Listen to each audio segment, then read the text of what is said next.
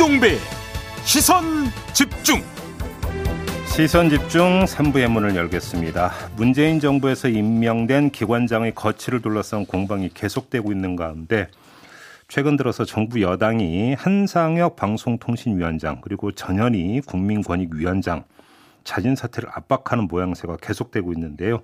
하지만 어, 두 위원장 모두 임기에 따라 성실히 임무를 수행하겠다 이런 입장을 내놓은 바가 있죠.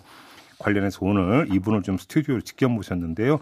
방송통신위원회 김현 상임위원 스튜디오로 모셨습니다. 어서 오세요. 네, 안녕하세요. 네. 자, 일단 최근에 이런 움직임이 전개되고 있는 것 지금 어떻게 지켜보고 계세요? 총평을 좀 해주신다면. 어, 저도 임기가 내년 8월인데요. 음. 어, 이제 길 가다가 우연히 만난 사람들한테 질문을 많이 받습니다. 아. 임기가 어떻게 되냐고요. 그래서 내년 네. 8월이라고 얘기하는데 음. 걱정을 많이 하세요. 음. 근데 사실은 저희 방송통신위원회는 임기가 보장된 음, 자리고 음. 그리고 간섭을 받지 않는 자리인데도 음. 불구하고 음. 이런 문제로 국민 여러분들께 심려를 끼친다는 점이 음. 어, 매우 송구스럽고 음. 결국은 아, 이제 문재인 정부에서 일하던 이제 임기가 보장된 분들에 대해서는 어, 윤석열 정부에서도 존중해야 되는 것 아닌가 그런 생각을 갖습니다. 그 혹시 한상혁 그 위원장한테 정부든 여당이든 그 그쪽 인사가 따로 연락을 해왔다는 얘기는 혹시 들으신 바가 음, 있습니까? 음, 그렇지는 않고요. 어, 국무회의 참석을 하지 마라라는 음. 연락 정도만 왔고요. 음. 어, 다른 연락 관련해서는 대통령께서 공개적으로 알아서 하라라는 얘기와 음. 어, 뭐 여러 차례 권성동 의원이나 가방위원회 음. 그 국힘 의원 소속 예. 의원들이 얘기한 거 외에는 음. 뭐 직접적으로 거치에 대해서 왈가왈부는 음. 없었던 걸로 알고 있습니다. 그러면 국무회의에 참석할 필요가 없다는 연락을 받았잖아요. 그때 네, 그렇죠. 실무자를 통해서 연락이 아, 왔던 실무자. 거죠. 그래서 네. 그거 외에는 그러니까 그때 할 때도 뭐 다른 얘기가 덧붙여지거나 이런 것도 없었고. 네, 그렇습니다. 네. 어. 아무튼 근데 이제 공개적으로 발언을 하고 이제 몇 분들의 어떤 주장을 종합을 하면 문재인 정부 내지 문재인 대통령의 철학과 다르지 않느냐 이 점을 강조하던데 어떻게 생각을? 그 저희는 사실은 2008년도에 방송통신위원회가 설치가 됐고요. 음. 그에 따라서 방통위법이 이 제정이 된 거죠. 음, 저희 위원회는 음. 방송과 통신의 융합 환경에 능동적으로 대응하고 방송의 자유와 공공성 및 공익성을 높이고 예. 방송통신위원회의 독립적 운영을 보장함으로써 음. 국민의 권익 보호와 공공 복리 증진에 이바지한다고 돼 있습니다. 그렇기 때문에 어, 이 목적에 그 부합하고 그다음에 위원회 구성에 대해서는 사실은 앞서도 말씀드렸지만 임기는 그 직무를 수행할 때 외부의 부당한 지시나 감섭을 받지 않고요. 예. 어, 재척 사유가 없는 한 겸직 금지 뭐 음. 이런 등 결격 사유가 아닌 한은 저희는 일을 하도록 되어 있습니다. 그렇기 음. 때문에 음. 어 글쎄 지금 벌어지고 있는 일은 음. 음, 맞지 않죠. 네. 근데 지금 방통위 경우 위원 구성을 보면 대통령과 여당의 추천 몫이 일정 비율 보장된 기관이라는 점이 문제다. 이런 얘기도 나오는데 이건 어떻게 받아들이세요? 그러려면 방통위를 해체해야죠. 만약 그것이 문제 문제다라고 지적이 된다라면 음. 합의제 기구가 아닌 독임제 기구로 가야 된다는 예. 얘기지 않습니까? 그렇죠, 그렇죠. 사실은 어 국민의힘이 지난 대선 과정에서 검토했던 내용입니다. 독임제 어, 기구. 음, 음, 음. 그런데 인수위 때 음. 정부 조직 개편에 대해서 전체적으로 음. 어 밀었죠. 건들지 않는다. 그렇죠. 그렇게 됐고 왜냐면은 어 방통위법을 손을 대려면은 국회 소관 사항이기 때문에 음. 국회에서 다뤄야 되지 않습니까? 네. 근데 지금 여야 구조에서 그 문제는 해결할 수 없기 때문에 현실적인 방안으로 음. 음. 어, 방법을 채택한 걸로 알고 있기 때문에 음, 음. 방통위만 말, 말씀대로 그 여야 구조 추천되는 제도가 아닌 음. 다른 형태로 하려고 한다면 그거는 국회에서 논의돼야 되는 내용이죠. 저희 방통위 위원들이 어찌할 수 없는 음. 예, 영역을 벗어난 범위의 문제다. 바꾸려면 국회에서 뭐 해야 되는 네, 이런 문제다라는 네. 말씀이시고 또 이런 주장까지 나온 바가 있어요. 한상혁 위원장을 두고 가짜 뉴스 강력 규제를 강조하면서 문재인 정권의 비판적인 언론을 향해서 칼을 휘두른 좌파 선수다. 음. 이런 이야기 들어보셨죠? 언론 보도를 통해서. 뭐 그 그런 내용의 성명이 음. 일부 들어간 건 봤는데요. 제가 사실은 2020년 8월 달에 네. 그 상임위원으로 되고 음. 어, 상반기는 이제 정부 여당의 그 상임위원이 부위원장을 맡아서 국회에 출석해서 음. 국정감사 등 이제 국회에 소관 업무를 담당하고 있는데요. 앞서 말씀드렸던 그 내용은 2019년도에 에, 정부 여당 측 국회의원들이 팩트 체크가 좀 필요하다. 음. 아, 가짜 뉴스 허위 주작 음. 정보가 너무 횡행하기 때문에 그거를 어, 정부에서 지원은 하지만 간섭하지 말라라는 조건을 붙여서 음. 팩트체크넷이라는 조직이 만들어졌습니다. 음. 그리고 만들 당시에 여야가 음. 합의해서 예산을 음. 편성했고요. 그리고 매년 그 국회에 보고토록 되어 있습니다. 아, 여야가 합의해서 예산까지 네, 반영이 됐다. 네. 음. 예산도 그렇게 해서 편성이 됐고요. 음. 그래서 상반기 하반기 또는 필요시에는 국회에 출석해서 팩트체크넷 관계자가 출석해서 음. 보고토록 되어 있고 음. 국정감사 역시 받았습니다. 음. 이것이 위원장의 무슨 개인 의지에 의해서 어, 가짜 뉴스를 근절하기 위한 대책 마련이 아니고 국회 차원의 요구가 있었고 국민들의 요구가 있어서 음, 음. 주관 부처인 방통위가 역할을 음. 했다라는 점 말씀드리겠습니다. 알겠습니다. 근데 지금 조선일보가 한상혁 위원장의 농지법 위반 의혹을 제기를 했고 그러면서 이걸 또 이제 사퇴를 주장하는 근거로 지금 그 이야기하는 그 사람들이 있던데 일단 한상혁 위원장으로부터 이 조선일보 이 보도에 대한 이야기를 좀 들어보셨어요? 한상혁 위원장이 음, 뭐라고 하는지? 위원장이 공식적으로 그 조선일보 보도가 나오고 음. 성명을 발표를 했습니다. 예, 예. 예, 그래서 2020년도에 인사청문회 때도 이, 이 문제는 음.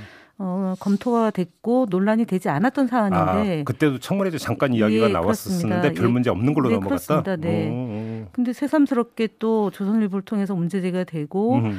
어, 국민의힘의 가방위 위원들이 이것 역시를 또 정책으로 쟁점을 삼는데요. 예.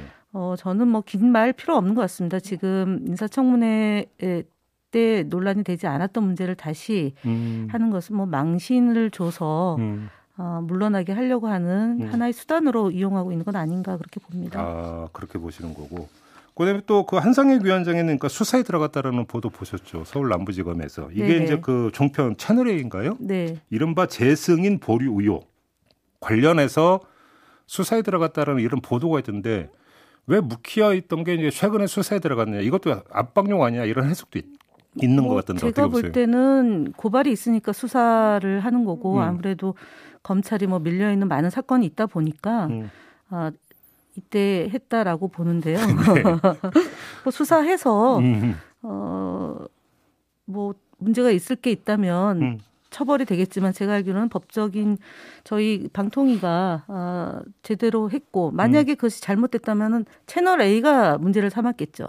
그러니까 이게 지금 그 우리 애청자로 이게 뭔 얘기인가 좀 이해를 못하실 것 같으니까 잠깐 설명을 드리면 채널 A가 기준점인 650점을 넘긴 652.95점을 받았는데도 불구하고 재승인을 의결하지 않고 보류 결정을 내렸다. 이런 음, 의혹이거든요. 그건 아니고요. 음. 그때 당시에 어 이제 보도 전문 채널이 이제 3월 달에 음. 재승인이 됐고요.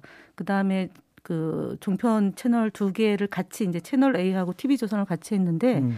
4월 말일이 아마 최종 그 기간이었을 겁니다. 음. 그 기간 안에 재승인을 어, 허가 재승인을 냈고 음. 그다음에 조건을 권고 사항이나 조건을 붙여서 음. 어, 했던 걸로 알고 있습니다. 그러면 법세례는 아무튼 이런 내용이 있고 그래서 이게 직권남용에 해당이 된다는 이유로 고발을 했는데 그럼 사실관계조차 제대로 파악을 하지 않고 네, 고발을 네, 그런 했다. 보도 자료가 다 나왔고 예. 당시에도 상임위원들이 충분한 협의 후에 음. 예, 재승인을 했던 걸로 알고 있고요. 네. 그뭐 조건 권고 사항 붙여서 했고 당시 어, 전 국민이 알고 있 겠지만 채널 A의 기자와 어, 당시 검찰 관계자가 어, 그 검언 유착의 의혹이 제기됐기 때문에 그 음. 부분에 대해서 그 증인 의견 청취가 필요했고요. 음. 그다음에 TV 조선은 또 뭐 어, 얘기를 들을 내용이 필요했기 때문에 기간이 음. 필요했다 이렇게 음. 보고 있어요. 아 네. 그렇군요.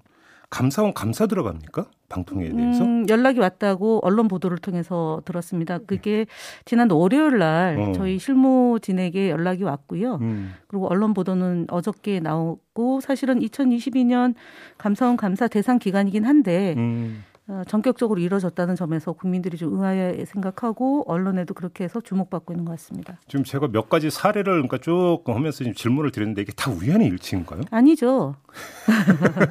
아니죠. 그러니까 어, 방송통신위원회의 위원장의 임기가 내년 7월까지인데 음. 어, 사실은 국민의힘의 지난 인수위 때 미디어 혁신위원회를 만들어서 음. 미디어 전반을 좀 들여다보고 음. 개혁 과 혁신을 하겠다라고 음. 했는데 어떻게 그게 여의치 않았는지 그 위원회가 아직 구성이 안 됐습니다. 음, 음. 어, 그런 과정에서 6월 10일 날 그 원내대표께서 어, 위원장의 거치에 대해서 음. 언급을 했고 그 뒤에 이제 어, 계속 이어지는 뭐 농지법 위반 문제나 아니면 음. 검찰의 그 고발 건에 음. 대한 조사, 그 다음에 감사원으로 이어지는 건데요. 사실 저희 방통위는 앞서 말씀드렸지만 5인 체제잖아요. 음. 위원장은 대통령이 임명하고 음. 그다음에 차관 한 분도 대통령이 임명하고 그리고 여야에서 각각 음. 그 야당에서 2인, 그다음에 당시 집권 여당이 1인 그래서 5인으로 구성된 독립된 협의 기구입니다. 그렇기 때문에 앞서 말씀하셨던 그 재승인 제허가 음. 그다음에 나머지 문제도 다 협의하에 일을 처리하는데 콕 집어서 어, 임기를 그만둬라 그리고 정치적인 이다라고 얘기하는데 그 정치적인 판단을 만약 했다면 그 이상의 그 지적이 나와야 되는데 기존에요. 음. 그런 거는 제 기억엔 별로 없고 이분이 이 변호사 출신이고 음. 또 오랫동안 이 방송 쪽에 그 변론도 담당하고 어, 이사로도 활동하고 되게 합리적으로 그러니까 위원회를 운영하고 있다. 이것은 음. 대다수 사무처 직원들도 그런 판단을 하고 있기 때문에 예, 예. 좀 음, 어, 이게 집권 여부를 떠, 떠나서 임기가 보장된 자리에 대해서 이렇게 얘기하는 것은 제가 볼 때는 좀 음. 당황스럽다고 음. 말씀드리겠습니다. 근데 그럼 왜 그럴까가 궁금한데 한쪽에서는 이게 공영방송 사장 교체를 아니면 사전 작업 아니냐 이런 해석도 있거든요. 어떻게 생각하세요? 음, 지난 시기에 그런 일들이 있어서 네. 사실은 그 사장 임명도 국민들이 참여하는 방식으로 했고 네. 그리고 면접하는 과정에서도 저희가 국민들의 그런 다양한 의견을 개진해서 방통위에서 어, 면접을 하고 심사를 했지 않습니까? 네. 만약에 이 문제를 가지고 거론한다면 방통위원장만의 문제가 아니라 음. 그 논의에 참여했던 상임위원 전체가 감당해야 될 음, 음. 몫입니다. 만약에 뭐, 뭐가 문제가 있다라면. 음. 그리고 방송사 사장의 임기를 지난 시기처럼 이렇게 쥐락파락 한다라고 한다면 과연 법과 정의, 음. 상식을 주장해서 어, 대통령이 되셨는데 음. 설마 그런 일을 하겠습니까? 음. 네, 그렇지 않다고 봅니다. 네. 알겠습니다. 네. 우리 그 김현 위원님도 그러니까 임기 꽉꽉 채워서 임기 만료 하실 계획이신 거죠? 내년 8월까지입니다. 네. 그래요. 근데 만약에 만약에 이제 한해 가정 상황 질문 드리기는 뭐하지 만약에 그 한상혁 위원장이 물러난다면 그때는 그 위원장만 다시 보임하는 겁니까? 어떻게 네, 그렇죠. 겁니까? 자녀 임기로 그렇게 되고 어, 역할을 다른 상임위원들은 계속 이제 임기 이제 다 네, 이제 그렇습니다. 가는 거고 네, 이렇게 되는 네. 거고요. 알겠습니다. 근데 아무튼 한상혁 위원장은 임기를 다 지켜서 성실히 임무를 수행한다 이런 입장을 이미 내놨다라는 거고요. 네, 그렇습니다. 알겠습니다. 오늘 말씀 여기까지 드려야 될 것 같네요. 고맙습니다. 네, 감사합니다. 네, 지금까지 김현 방송통신위원회 상임위원이었습니다.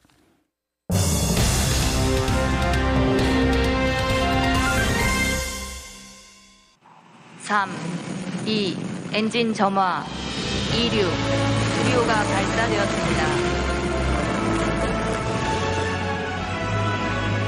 대한민국 우주의 하늘이 활짝 열렸습니다.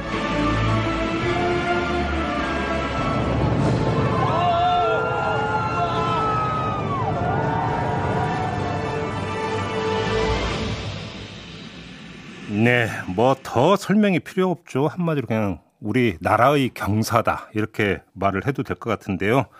이런 경사를 끌어냈던 주인공 가운데 한 분이 바로 이분입니다. 항공우주연구원의 이상률 원장 전화로 만나보겠습니다. 나와 계시죠? 네, 안녕하십니까. 축하드리겠습니다, 원장님. 아, 예, 감사합니다. 어떻게 간밤은 그러니까 푹 주무셨습니까? 어, 생각보다는 좀 잘 자지는 못하고 잠을 설쳤습니다. 근데 어. 제 발사가 성공해서인지 예. 아침에 뭐 몸 상태나 기분은 아주 좋습니다. 혹시 그 막 이렇게 그 축하고 뭐 자축하고 일어나라고 잠을 못 주무신 거 아니에요? 아 그건 아니에요. 다들 뭐 그 가고 음. 저는 오히려 이제 어제 숙소에 들어와서 예. 축하 이제 문자나 이 카톡이나 이런 걸로 축하해 주신 분이 워낙 많아서 네. 그 답은 그래도 다 하고 잤어요. 아니 그래도 열심히 일한 분을 좀 자축할 수 있는 거잖아요. 어제 정도는. 아 그럼요. 아마 끼리끼리 아마 네. 분명히 좀 뭐 그 어제 맘 놓고 했을 겁니다. 아니 근데 예. 원장님이 좀 이렇게 연구원이나 직원들한테 한턱 쏘셔야 되는 거 아니에요? 나중에라도? 예, 예 맞습니다. 그래서 오늘 나, 낮에는 그 하려고 하고요. 어제 예. 저녁에는 뭐 다른 여러 가지 일 때문에 경황이 음, 없어가지고. 그러니까요. 네. 근데 어제 이제 발사에 성공했는데 그 뒤에도 좀 여러 가지 일을 후속 작업이 계속 있었던 거죠. 아 그렇습니다. 이제 이제는 위성이 그래도 올라가서 그러니까 음. 실제 이제 발사체는 이제 완벽하게 어제로서 임무를 다 한 거고요. 예. 이제 위성은 우주 공간에 있는 동안 계속 하는 거죠. 그렇죠. 그런데 네. 교신은 잘 되고 있어요. 아, 네네. 그 어제 이제 발사체에서 분리되고 나서 음. 처음 이렇게 위치를 잡고 하는 게 제일 중요합니다. 예, 그게 예. 됐고 그래서 예. 현재로는 어 이제 정상적으로 일단 되고 있는데 음. 단계를 이제 하나 하나 어, 거쳐가면서 이제 음. 확인을 해야죠. 근데 이제 이제는 위성이 올라갔기 때문에 뭐 예. 어디로 도망가는 게 아니고요. 계속 지구를 돌고 있습니다. 예, 그래요. 이 위성은 앞으로 이제 어떤 일을 하게 되는 거예요, 그러면? 아, 이제 위성이 이번에 좀 재밌는 게 위성 속에 또 위성을 집어넣어서 네. 발사를 했다 보니까요. 이제 성능 검정 위성이라는 거는 우리가 만든 이제 핵심 기술 그 탑재체를 음. 이제 어, 검증을 하게 돼 있고 음. 또 그 속에 있는 이제 대학교에서 만든 큐브 위성이 네 개가 있거든요. 네, 네, 네. 이 그 큐브 위성은 어 우리 조선대학교에서 만든 게 가장 큰데 그거는 적외선을 이용해서 뭐 백두산 천지 같은 것도 관측을 해보겠다 그러고요. 오, 오, 어 그다음에 이제 카이스트 같은 경우는 초분광 카메라로 뭐 한국의 지형 탐색. 음. 그다음에 서울대학교는 이제 GPS 그 반송파 신호를 활용한 그 음. 어, 탑재체가 있어요. 음. 그래서 그거는 뭐 지진 해일 이런 것도 감시를 할 수 있다 그러고 음. 그다음에 이제 마지막으로 연세대학교 같은 경우는 어, 미세먼지를 모니터링 해보겠다 그럽니다. 네, 네, 네. 그래서 뭐 이게 이제 학교에서 만든 거니까 어 뭐 결과는 또 음. 저희들이 응원하고 지켜봐야 되겠지만 어, 의미가 있습니다. 더 깊게 들어가면 제가 못 알아들어서요. 무식 무식해가지고 최대한 쉽게. 자, 그 작년 10월이었죠. 1차 발사 정말 아쉽게 실패했을 때 그때 그 원장님하고 인터뷰했던 게 지금도 기억이 나는데. 예, 예. 그때 젖먹 젖먹던 힘만 있었으면이라고 막 했던 네, 게 있는데. 네, 맞습니다. 아주 이제 그게 짧은 기간 안에 이게 이제 그 성공으로 이어졌잖아요. 어떤 네네. 과정이 있었던 겁니까? 어, 가장 큰 과정이 저희들이 이제 바로 이제 발사 조사위원회를 구성을 해서 음. 원인 분석을 했었어요. 근데 예, 이게 예. 이게 이제 지구상에 있는 것 같으면 이제 우리가 원인이 빨리 분석이 되는데 이미 뭐 발사체는 그렇죠. 없어져 버렸잖아요. 그렇죠, 그렇죠. 그래서 이제 발사체에서 받은 자료를 가지고 분석을 했는데 네. 한 12월 말이 가기 전에 한 두 달 만 만에 어 어째 원인은 정확하게 이제 음. 추정을 했고 음. 어뭐 여러 검토 끝에 이건 확실하다 이렇게 됐고요. 예. 그러다 보니까 이제 그 다음에 고치는 게 문제지 않습니까? 그렇죠, 또. 그렇죠. 예, 그래서 이제 그거를 어 설계를 변경을 해서 문제가 됐던 산화제 탱크 어, 속에 있는 헬륨 탱크 고정부, 음. 어, 산화제 탱크 덮개 이런 걸 하고 음. 시험을 또 했었어요. 예. 어, 지상에서. 그랬더니 예. 아 이거는 분명히 괜찮다라고 해서 이제 생각보다는 저도 어 이게 어 지금 빠른 시간 안에 발사를 어, 다시 할까 했었는데 음. 뭐 원래 5월에 예상한 거니까 한 3주 정도 늦어진 거거든요. 예. 그래서 뭐 거의 그대로 어, 갔었고 어, 그래서 뭐 이번에 또 한 번 두 차례 연기를 걷기 때문에 조금 음. 그런 게 있었는데 예, 이게 저희들이 업무상 확신을 할 수는 없었는데 굉장히 하여튼 빨리 진행이 됐습니다. 그러니까요. 혹시 근데 이게 그 발사지 기술이라는 게 워낙 이제 고도의 기술이고 또 견제가 그렇게 많다고 그러는데 다른 나라 견제 없었어요 과정에서? 아, 이미 이제 저희들이 개발을 할때 네. 우리가 스스로 한다라고 방향을 정했기 때문에 네. 한 시, 그렇기 때문에 이제 굉장히 많은 시간이 12년 이상의 시간이 걸렸던 거고요. 네. 그래서 그 결심을 했을 때 우리가 스스로 한다라는 게 쭉 됐기 때문에 음. 뭐 그런 견제에 대해서는 우리가 피해가고 또 어떤 그걸 극복을 하고 이렇게 쭉 해온 거죠. 예. 그래서 이제 어제 그 결실이 맺어진 게 음. 어제 발사가 되겠습니다. 근데 이제 앞으로 어제 소환린 누리호고 동일한 발사체를 몇 번 더 쏜다면서요?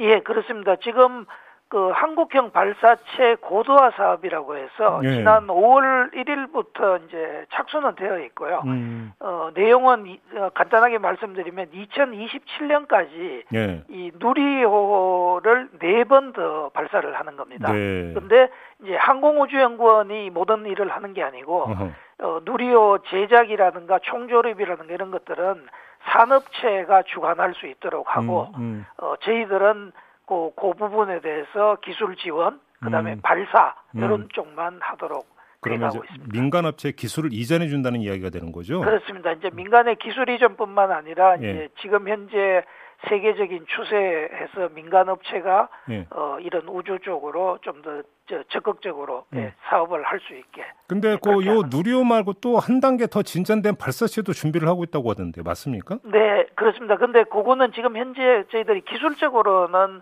어, 어느 정도 설계를 했어요. 예. 어, 예비 타당성 심사 중입니다. 어. 아직 정식으로 이게 승인이 된 건 아닌데. 아, 그럼 계획이 확정이 된 건 아니네. 예, 예, 예, 그렇습니다. 그래서 차세대 발사체라고 그냥 잠정적으로 부르고 있는데요. 네. 대략 성능적으로 말씀드리면 현재 음. 누리호보다 한 세 배 이상 더 어, 강력하다 이렇게 어, 3배. 하시면 될 거예요. 네네. 그러면 이제 예를 그 들면 뭐 지금 저희들이 500km 지금 700km인데요. 네. 500km 기준으로 지금 누리호가 한 2.2톤 정도를 올리는데 네. 예를 들면 차세대 발사체는 7톤 정도를 올릴 수 있습니다. 오, 네. 그렇군요. 그럼 이제 그 다음 단계는 이제 달나라 탐사가 되는 겁니까?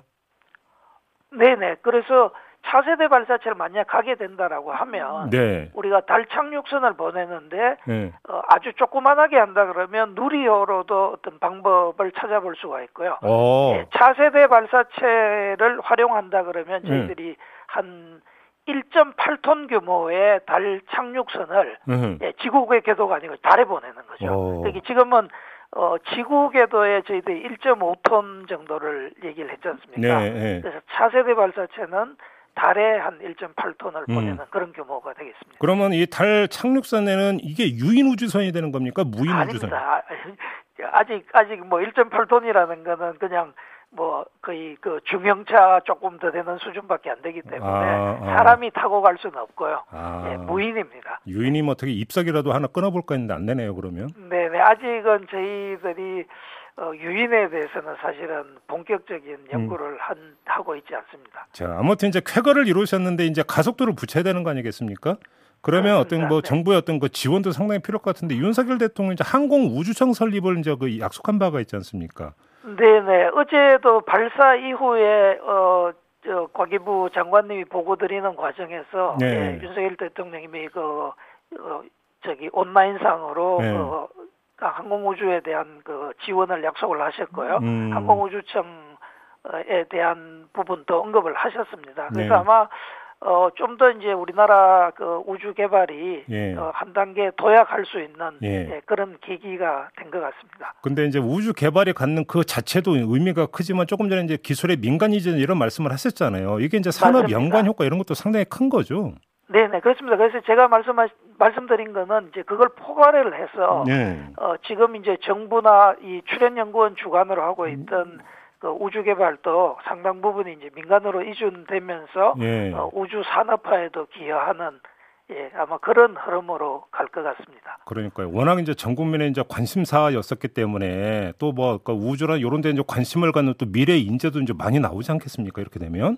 네네. 분명히 음. 예, 어떤 그 발사 순간을 보고 네. 어, 우리나라 미래 우주 개발에 대해서 꿈을 꾸는 친구들이 그러니까. 이제는 많았을 거라고 생각합니다. 아, 알겠습니다. 원장님 그동안 고생 많이 하셨고요. 다시 한번 축하드리고. 예, 직원, 너무 감사합니다. 직원분들한테 네. 꼭 한턱 쏘셔야 돼요.